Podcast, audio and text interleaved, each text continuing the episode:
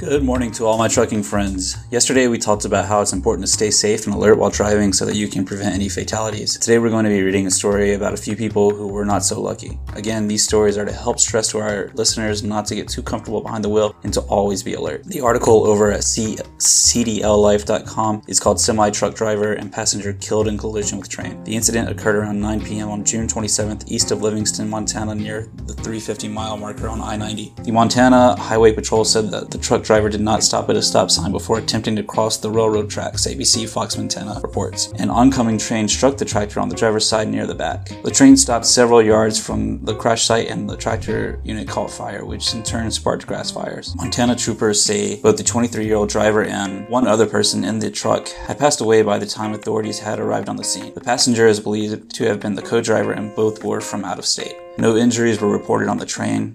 The crash remains under investigation. Unfortunately, as you can see, the story does not have a happy ending. We'll keep the family of those lost in our thoughts and prayers. We ask all of our drivers to please be safe and to think of your families before you attempt to do something like run a stop sign or do a little speeding. You never know what the result will be and you and who you can hurt. It is a big responsibility that is being asked of our truck drivers, but unfortunately is one that comes with the job. Be safe, truckers.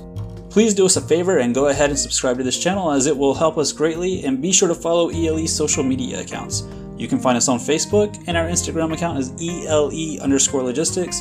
Again, that's ELE underscore logistics. Thanks for listening, and we'll talk to you soon.